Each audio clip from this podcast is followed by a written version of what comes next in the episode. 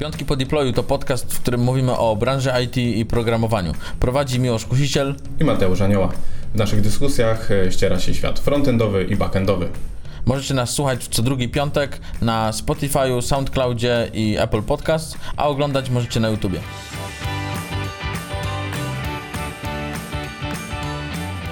Cześć, witam Was bardzo serdecznie w 15. odcinku Piątków po Deployu. Dzisiejszy odcinek jest dla mnie specjalny, ponieważ jest z nami nasz gość, Jakub Anioła. I to samo nazwisko nie jest przypadkiem. Kuba, jakbyś powiedział kilka zdań o sobie. No to tak, jestem Jakub Anioła, no i od urodzenia jestem bratem siedzącego tutaj naprzeciw Mateusza Anioły. Ale tak programistycznie to od 4 lat jestem Android developerem i od mniej więcej też tylu pracuję w Rescue Technologies. Od stycznia tego roku jestem liderem zespołu androidowego u nas w firmie i pracuję nad aplikacjami medycznymi dla doktorów, dla fizjoterapeutów, oczywiście w Androidzie natywnie, a poza tym pracujemy jeszcze też, mamy zespół AI, gdzie pracujemy też nad wsparciem pracy lekarzy i mam jeszcze zespół Embedded, który pracuje nad czujnikami ruchu, coś w stylu motion capture. Czyli mamy w komplecie w dzisiejszym odcinku nie tylko stara pierdoła, ale również i młoda pierdoła. Tak, młoda Anioła, młoda pierdoła. Tak jest. Mam nadzieję, że będziemy się trzymać tematu, mam nadzieję, że będziemy mówić na temat, a porozmawiamy sobie dzisiaj o code review. I dlatego taki temat wybraliśmy sobie dzisiaj, ponieważ Kuba, jest to temat też bardzo ważny dla Ciebie. Szczególnie w releasach androidowych, szczególnie teraz, kiedy również zajmujesz się teamem androidowym, no jednak ten cały proces code review i code review samo w sobie jest bardzo ważnym elementem jakby produkowania oprogramowania. Jakoś 3 lata temu rozpoczynaliśmy pracę nad naszą jedną aplikacją, wtedy to było Rescue Physio i to była aplikacja dedykowana dla fizjoterapeutów. Teraz w zasadzie ten jeden codebase rozrósł się już do kilku, a może w przyszłości kilkunastu aplikacji z tego samego codebase'u. Jest tam wiele modułów, mamy tam jeszcze biblioteki, które właśnie później łączą się z naszymi czujnikami ruchu. No jednak ciężko utrzymywać równy poziom wiedzy wśród wszystkich pracowników, żeby każdy wiedział, gdzie, co, jak i patrzył na ten pull request, od razu wiedział o co chodzi. Musimy tutaj trochę to wszystko usystematyzować, żeby wiedzieć jak działać wokół tego repozytorium. Czyli wprowadzić też pewne procesy takie powtarzalne, żeby każdy wiedział jakie kroki wykonać. Dokładnie tak. No to słuchaj, załóżmy taką hipotetyczną sytuację. Pracujesz nad nowym featurem, dostajesz jakieś zadanie, pracujesz nad nim, uważasz, że je skończyłeś, uważasz, że twój kod jest kompletny, robi to co miał robić zgodnie z założeniami. No to jaki powinien być kolejny krok? No jak wypychasz, że tak powiem, ten swój kod już dalej na zewnątrz? No przeważnie nam się tylko wydaje, że ten kod jest już idealny i jest gotowy do merge'owania. Przeważnie już kiedy wystawimy pull requesta, okazuje się, że dostajemy te 50 komentarzy i pracujemy nad nim kolejny tydzień.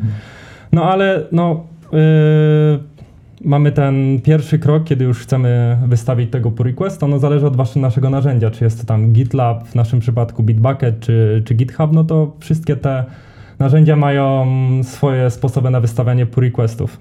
A to powiedz mi tu wspomniałeś, że dostajemy 50 komentarzy i pracujemy tydzień z powrotem. Tak. Czy zdarzyło Ci się, że pracowałeś nad poprawkami po code review dłużej niż nad samym featurem? Nie, niejednokrotnie. Niejednokrotnie. Tak.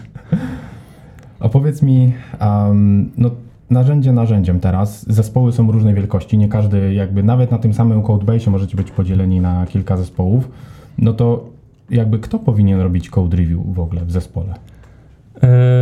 Wszystko zależy właśnie od tego zespołu projektowego. Najbardziej idealna sytuacja jest wtedy, kiedy mamy parę osób w jednym zespole, na przykład 2 androidowców, 3, więcej, wtedy możemy sobie sprawdzać nawzajem. Każdy jest w temacie, każdy umie programować tego Androida, web, cokolwiek takiego. To jest najbardziej idealna sytuacja. Mamy jeszcze inne opcje, takie kiedy jesteś sam w projekcie i masz może jednego backendowca, jeszcze jedną osobę na webie. To wtedy mamy może 2 opcje. Albo poprosić innego androidowca z firmy i on wtedy ma trochę większą wiedzę, żeby zobaczyć twój kod pod względem samego może Kotlina czy Androida, ale też możemy spróbować zrobić tak, że sam backendowiec będzie chociaż trochę spoglądał na twój kod, jednak czy jest zgodny z założeniami.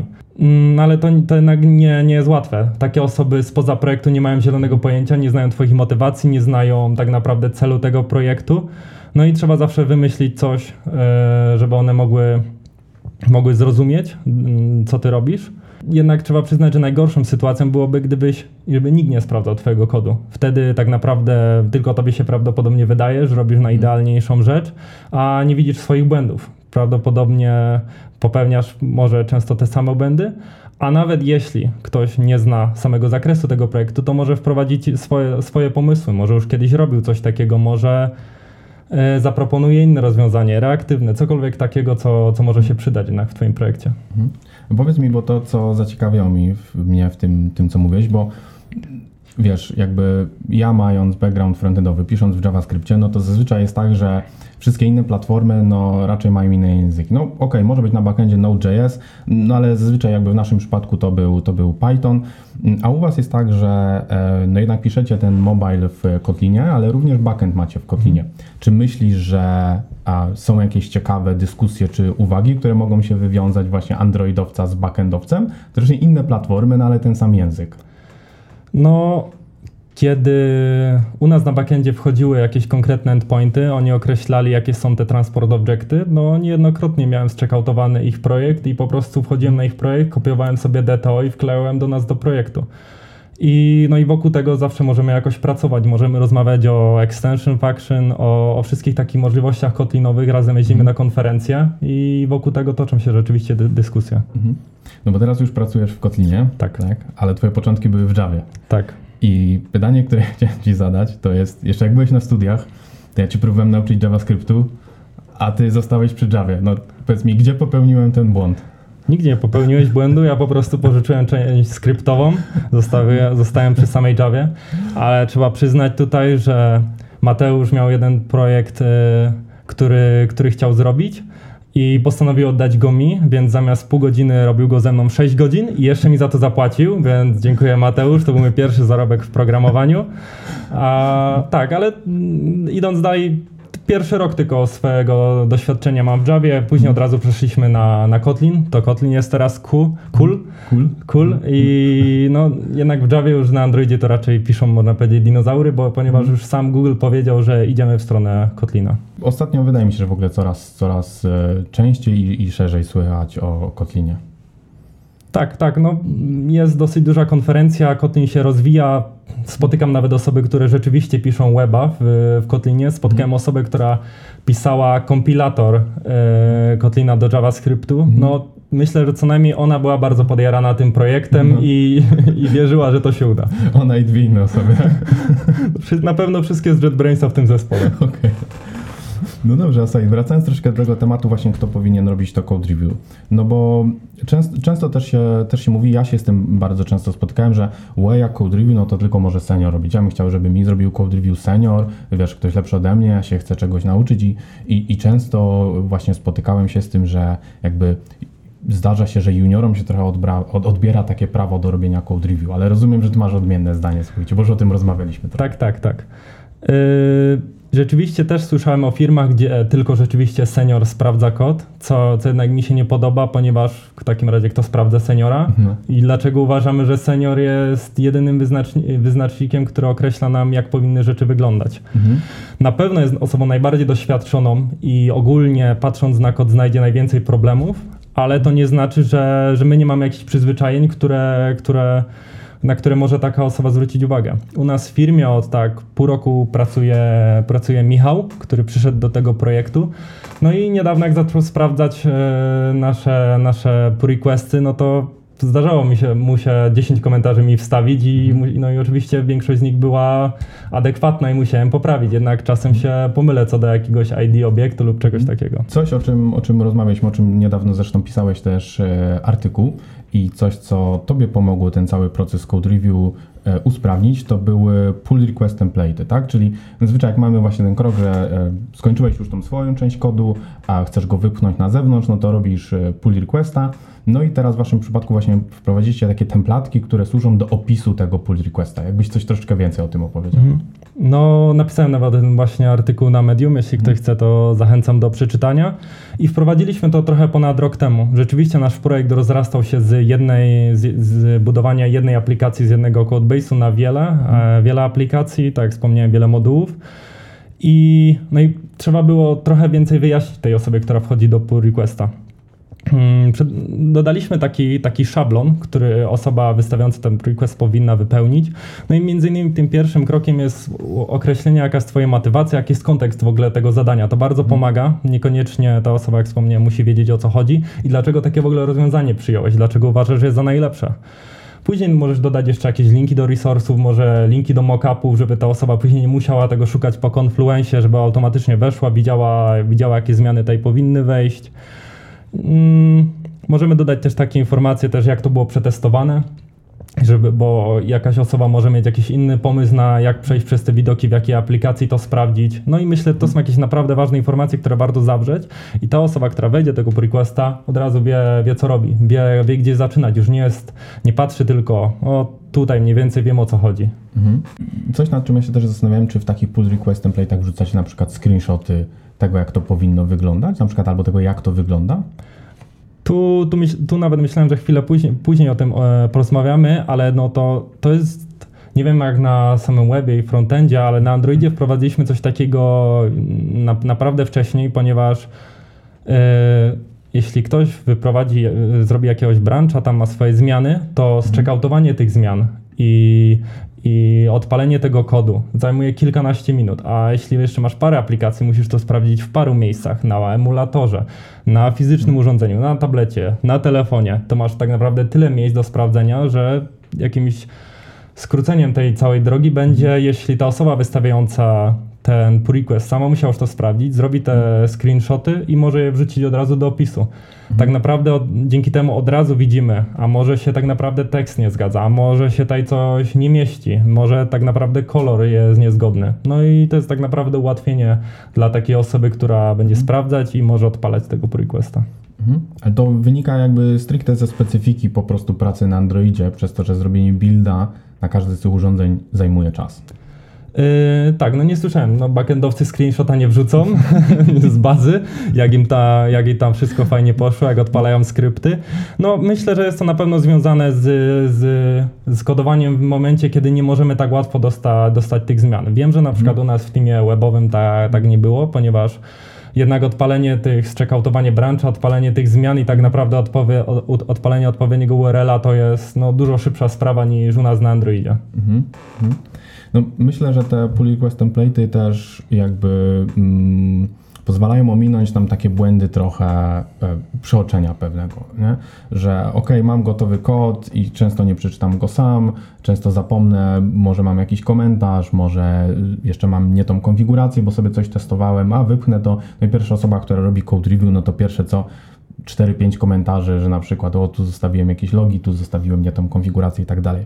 A domyślam się, że jak musisz przejść przez jako pull requesta, odpowiedzieć na pytania, na przykład na jakie środowisko było to przygotowane, tak? A tam odpowiedzieć sobie na kilka pytań dla siebie, czy na pewno usunąć wszystkie komentarze, czy komentarze są, które zostały na przykład zostawione w kodzie, są niezbędne na przykład i wtedy jakby domyślam się, że ktoś, kto robi code review, też bardzo irytuje, jeżeli pierwsze co wpatrzy kod, i widzi takie, po prostu takie jakby trochę z lenistwa pewne rzeczy zostawione, nie? Nie wiem, ile razy mógłbym to powtarzać, ale pierwszą osobą, która sprawdza pull request jesteś ty. Co i rób to raz, dwa, nawet 3 razy, ponieważ tracisz tak naprawdę czas, jeśli ta osoba, tak jak wspomniałeś, przychodzi, widzi komentarze, które zauważyłbyś od razu, widzisz jakąś zmianę adresu do serwera testowego, to wszystko nie powinno wejść na tego dewelopa. No i powinniśmy sprawdzać samemu to wielokrotnie, ale inną częścią samego tego właśnie pull request template'a może być sama checklista. Właśnie, czyli nie informacje o tym, czy dla osoby sprawdzającej, ale mamy tam między innymi takie informacje, czy na pewno puściłeś lintera, czy na pewno domerżowałeś developa, żeby te kroki już zostały wykonane i ci o nich po prostu przypomnieć, ponieważ wielokrotnie wystawiałem tego pull requesta, zapomnimy, czy jednak był puszczony linter, czy nie. Czyli taka metoda gumowej kaczki, tak? Stawiasz kaczkę i powiedzmy tłumaczysz też pewne rzeczy do niej, to taka checklista jest też pewnym takim trochę jakby upewnianiem samego siebie, że zrobiliśmy wszystkie kroki. Tak. U nas ta checklista działa, gumową kaczkę na stole mamy, niestety nie działa, więc polecam postawić na checklistę w pull request template'cie. No dobra, to zrobiliśmy wszystko, będę tak popychał do troszeczkę do przodu, krok po kroku. Jakby jeszcze może o samym code review sobie jeszcze porozmawiamy, no ale potem właśnie dzieje się to code review, no i teraz przechodzi do tych tak zwanych approwali, nie? Tych akceptacji, tych pull requestów i słyszałem taką zasadę, że jeżeli na przykład wymagamy 2 approwali, to fajnie wyznaczyć osoby do review minimum 2 razy więcej osób, czyli jeżeli wymagamy 2, na przykład fajnie, żeby 4 osoby były wyznaczone do sprawdzenia tego code review, no bo nie zawsze każdy ma czas. To może jak to jest u Was, albo jak to jest Twojego doświadczenia?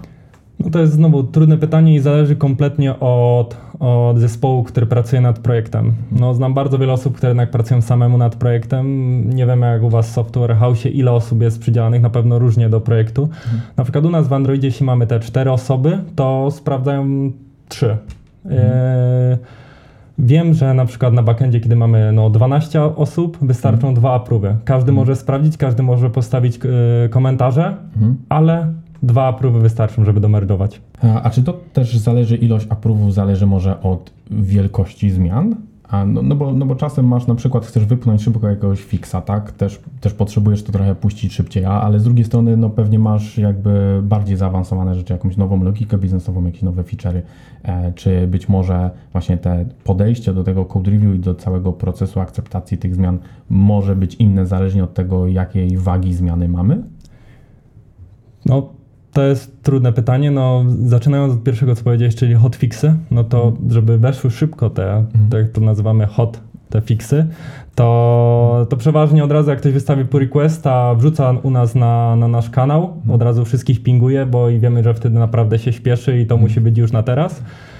A w momencie, kiedy mamy coś większego wchodzi do aplikacji, robi naprawdę ogromną zmianę, wtedy nawet zastanawiamy się nad zebraniem całego teamu, żeby przedstawić w ogóle te zmiany. Jednak dużo łatwiej, jeśli ty w 10 minut opowiesz, sam przejdziesz przez kod i opowiesz, co tak naprawdę się zmieniło, niż dasz tym osobom 1000 plików do przejrzenia i weźcie się ogarnijcie, o co tutaj chodzi, nie? A powiedz mi, korzystałeś kiedyś z GitBlame'a, żeby zobaczyć na przykład, kto pewne rzeczy zrobił albo kto pewne rzeczy zrobił wcześniej? Na tej zasadzie, że jeżeli wiesz, jakie linijki zmieniłeś ty na przykład, to sprawdzasz sobie GitBlame'em, kto wcześniej nad tym pracował i być może to jest dobra osoba do zrobienia review, bo teoretycznie wtedy zmieniasz jej kod, nie? Jakby wiesz, kto był za to odpowiedzialny, wiesz, dlaczego musisz je zmienić, no to może warto, żeby ta osoba była reviewerem danego pull requesta.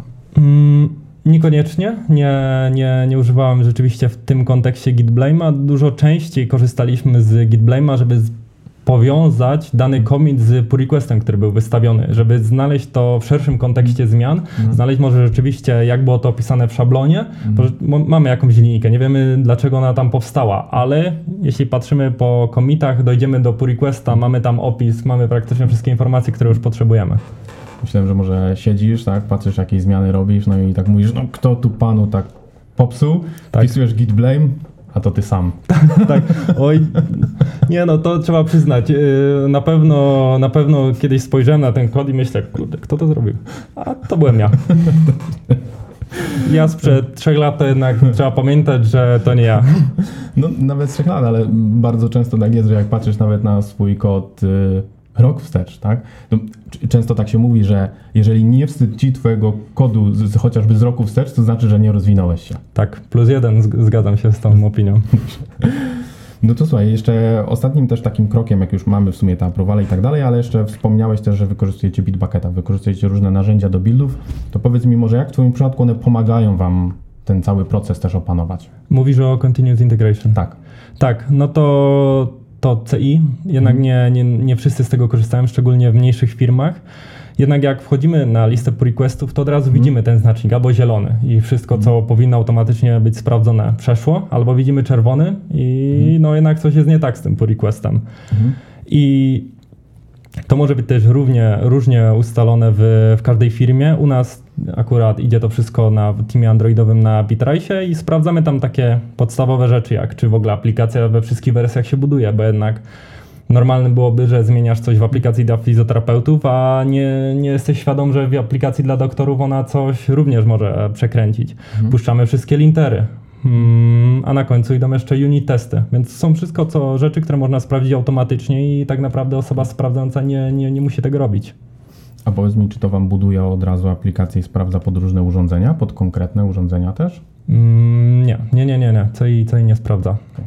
Bo tego. Pamiętam jakby przykład, który też omawiałeś kiedyś, że na storze dostaliście komentarz, że nie działa na jakimś tam tablecie i potem robisz, jakby patrzysz o co chodzi, a to jakiś tablet za 50 zł z Biedronki, na którym nic nie można w ogóle sprawdzić, przetestować. Tak, standardowym zachowaniem ludzi jest rzeczywiście zgłaszanie, dlaczego nie działa na moim Androidzie 4.0 i wysyłają nam urządzenie, które jest dostępne tylko na Gearbestie albo na AliExpress, nie?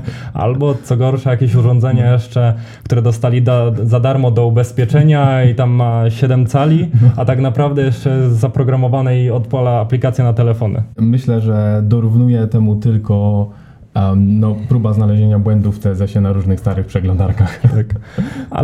Ale tak jeszcze wracając do tego CI, no to oczywiście testy UI-owe, end-to-end też mogą się odbywać też na CI, ale to już przeważnie chcemy oszczędzać czas i przy takich zwykłych pushach nie robi się UI testów. Prawdopodobnie robimy to w momencie, kiedy już wystawiamy jakąś wersję i wtedy chcemy, żeby to szło automatycznie. Może to wtedy iść na jakichś emulatorach, na jakimś Firebase Labie, który udostępnia i fizyczne, i emulatory i to wszystko można podłączyć, ale mówimy o takim najbardziej standardowej. To wtedy nie idą. Czyli to już wtedy bardziej przy release'ie, a nie przy merżowaniu konkretnego feature'a. Tak. No jednak to jest jakaś ogromna ilość czasu, która by miała iść za każdym razem, kiedy puszczamy pull requesta.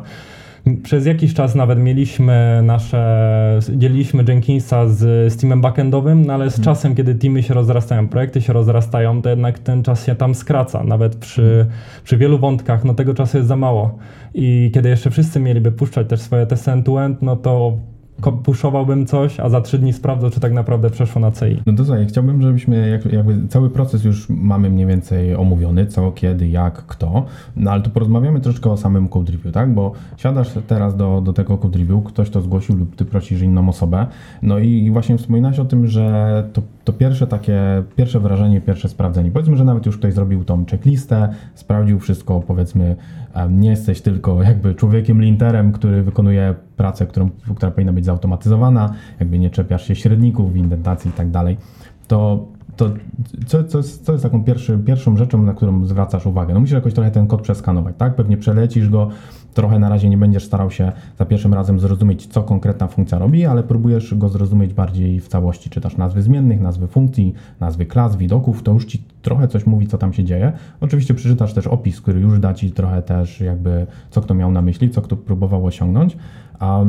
No i jak twoim zdaniem, właśnie co powinniśmy robić jakby za ten pierwszy razem, takie pierwsze wrażenie code review? No myślę, że właśnie sprawdzanie można podzielić na 2 metody i coś, co na pewno większość osób z nas robi, to jest trochę bycie linterem i szukanie tak naprawdę po prostu code smelli. Bo to jest jednak najłatwiejsze. Patrzymy na jakąś metodę, nazywa się jakoś dziwnie i widzimy, że to powinno być poprawione. Patrzę na tą metodę, nie wiem o co w niej chodzi. Widzimy te właśnie jakieś dodatkowe entery. Nie zostało to jakoś złapane przez linter. To są rzeczywiście rzeczy, które możemy szybko wyłapać i to jest taki naprawdę trochę łatwy code review. Możemy to przeskrolować, wyłapujemy szybko. Ale no, później przechodzimy do tej trudniejszej części tego code review i czy tak naprawdę ta cała logika ma sens. I musisz już złączyć w głowie ten tutaj prezenter z tym widokiem, to repozytorium i to wszystko, czy to wszystko się tak naprawdę zgrywa.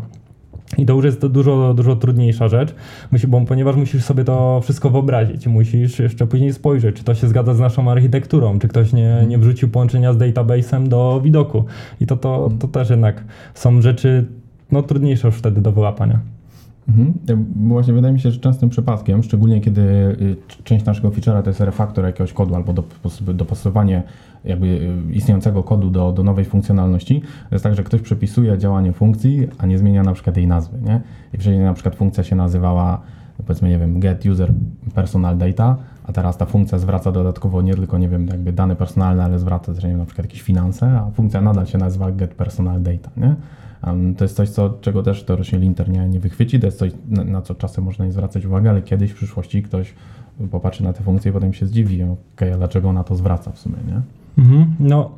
Tak, no i to jest, ale to można powiedzieć, że to jest ta łatwiejsza część, a jednak to ta druga osoba, może bardziej doświadczona w codebase'ie, musi stwierdzić właśnie te rzeczy, czy to się logicznie składa, a tak naprawdę jeszcze ona może zobaczyć, czy ten kod nie jest tak naprawdę zduplikowany. Niejednokrotnie przecież wchodziłem ja lub ktoś ode mnie z teamu do kodu i myśli, halo, przecież ja to już pisałem rok temu, to już jest, taki util już jest napisany i dlaczego by z tamtego nie skorzystać? Albo jeśli napisaliśmy to w dwóch tych samych widokach, no jakoś uspólnijmy to. No i to jest rzecz, której już ani linter, ani unit testy nam nie powiedzą. Powiedz mi, jak podchodzić do takiego zagadnienia? Domyślam się, że to w Kotlinie też występuje, a szczególnie jakby występowało i występuje nadal w JavaScriptie, kiedy JavaScript od kilku lat się mocno rozwija i wprowadził dużo pewnych rzeczy, które nazywamy tym cukrem składniowym, ten syntactic sugar. No i mamy teraz różne sposoby na napisanie tych samych funkcjonalności. No i nie ma co ukrywać, że każdy ma jakieś swoje preferencje. Ktoś woli to tak napisać, ktoś tak. Ostatecznie jakby wynik jest ten sam, no ale mamy inne sposoby pisania. I teraz jak uważasz, czy z jednej strony jakby powinna być jakaś konwencja, że preferujemy jeden zapis lub drugi, czy zostawiamy pewną dowolność, ale wtedy trzeba pewne no, jakby implementacje rozwiązywać na poziomie indywidualnym? No. Najłatwiejsza odpowiedź to zależy. Jednak na poziomie chociażby właśnie nazewnictwa metod, czy nazywamy coś is, should, czy jak powinno się takie metody nazywać, jak powinny być ID-ki, czy no te wszystkie, czy camel case, czy snake case, to wszystko powinno być jednak ustalone i tutaj się trzymamy, a nawet możemy to sobie wszystko zapisać. Później dużo łatwiej też pisać te komentarze, ponieważ nawet jeśli taka osoba mniej doświadczona, jakiś junior, nie jest pewien, trochę boi się napisać ten komentarz, może pokazać ten link, tutaj mamy napisane, żeby robić tak, to jest na pewno dla niego ułatwienie, ma jakieś podstawy. Mamy też u nas po naszej stronie androidowej zapisane, w jaki sposób pisać testy, jak nazywać te testy, żeby when then było tam napisane, żeby ktoś wyłapał od razu, jak taki test nazwać. I to są rzeczy, które rzeczywiście możemy mieć zapisane. Co do takich szerszych rzeczy i jak rozwiązywać jakieś problemy, myślę, że to znowu zależy od skali projektu. Byłem niejednokrotnie na meetupie, gdzie ktoś tłumaczył, jak tak naprawdę na wiele sposobów rozwiązywać wielowątkowość na Androidzie. Jeśli zespoły są po dziesiątki tak naprawdę osób i nie chcemy im narzucać jednego rozwiązania i może być sytuacja, że jeden zespół chce korzystać z Eric's Java, Eric's Kotlina do programowania asynchronicznego, a kto inny chce korzystać z korutyn. Tutaj rzeczywiście w tych zespołach powinniśmy może ustalić, jak chcemy działać, ale przy ogromnym projekcie może to już nie jest takie trudne, a to jest właśnie trudne. I no tutaj już zależy jednak od takich ustaleń teamowych i nawet całej firmy. No to słuchaj, to może jeszcze jeden temat, jeszcze jeden wątek bym poruszył przy samym końcu i to jest pisanie komentarzy. Ale już nie mówię może pisanie samych komentarzy odnośnie kodu, że ktoś komuś robi code review i pisze te komentarze, ale pozostawianie komentarzy w kodzie. No bo ja jestem zdania, że jedyne komentarze, które mogą pozostać w kodzie, to tylko takie, które tłumaczą coś jakby, czego nie wyczytamy z kodu. Ja, bo jeżeli komentarze tłumaczą twój kod, to znaczy, że twój kod jest źle napisany. Natomiast jeżeli w kodzie musiałeś zastosować jakąś zmienną, albo robiłeś pewne wyliczenia, albo zastosowałeś może jakąś niekonwencjonalną, nie wiem, metodę czy rozwiązanie i ktoś, kto czyta ten kod, nie wie, dlaczego to zrobiłeś i były pewne, nie wiem, ustalenia waszego zespołu biznesowe, może dlatego tam się dzieli przez taką liczbę, bo to wynika po prostu z jakichś ustaleń z klientem, no to wtedy warto te komentarze zostawić. A czy ty uważasz, że w ogóle jest miejsce na takie komentarze w kodzie, które powinny być zostawione? Raczej jeśli ktoś się zastanawia, czy zostawić komentarz, to raczej nie powinien go zostawiać. To wszystko powinno jednak zawrzeć się albo w nazwie metody, w nazwie zmiennej. Ale tak, ja nawet trafiłem dzisiaj rano na komentarz, który zostawiłem jakieś pół roku temu i rzeczywiście o takiej rzeczy bym zapomniał. Była to kolejność elementów na liście. I wiedziałem, że później według tej kolejności w innym miejscu aplikacji rzeczy są sortowane, a jednak edytując ten element zapomniałbym o tym. No i to rzeczywiście był komentarz potrzebny mi po tym pół roku. No dobrze, słuchaj, ja ci uprzejmie dziękuję, że mogliśmy wspólnie porozmawiać tym razem, że tak powiem, na wizji. Wiele rozmów wspólnie przez wiele lat prowadziliśmy, to jest pierwsza, którą mieliśmy okazję nagrać. No, mam nadzieję, że to nie jest koniec, na pewno będziemy wiele jeszcze rozmawiać. Mam nadzieję, że wiele myśli jeszcze sobie wspólnie wymienimy. Ja również dziękuję wszystkim, którzy nas słuchali. Zachęcam wszystkich do słuchania nas na Apple Podcast, na Spotify i do oglądania nas przede wszystkim na YouTubie. Dziękuję Wam uprzejmie. Pozdro 500. Pozdro 500.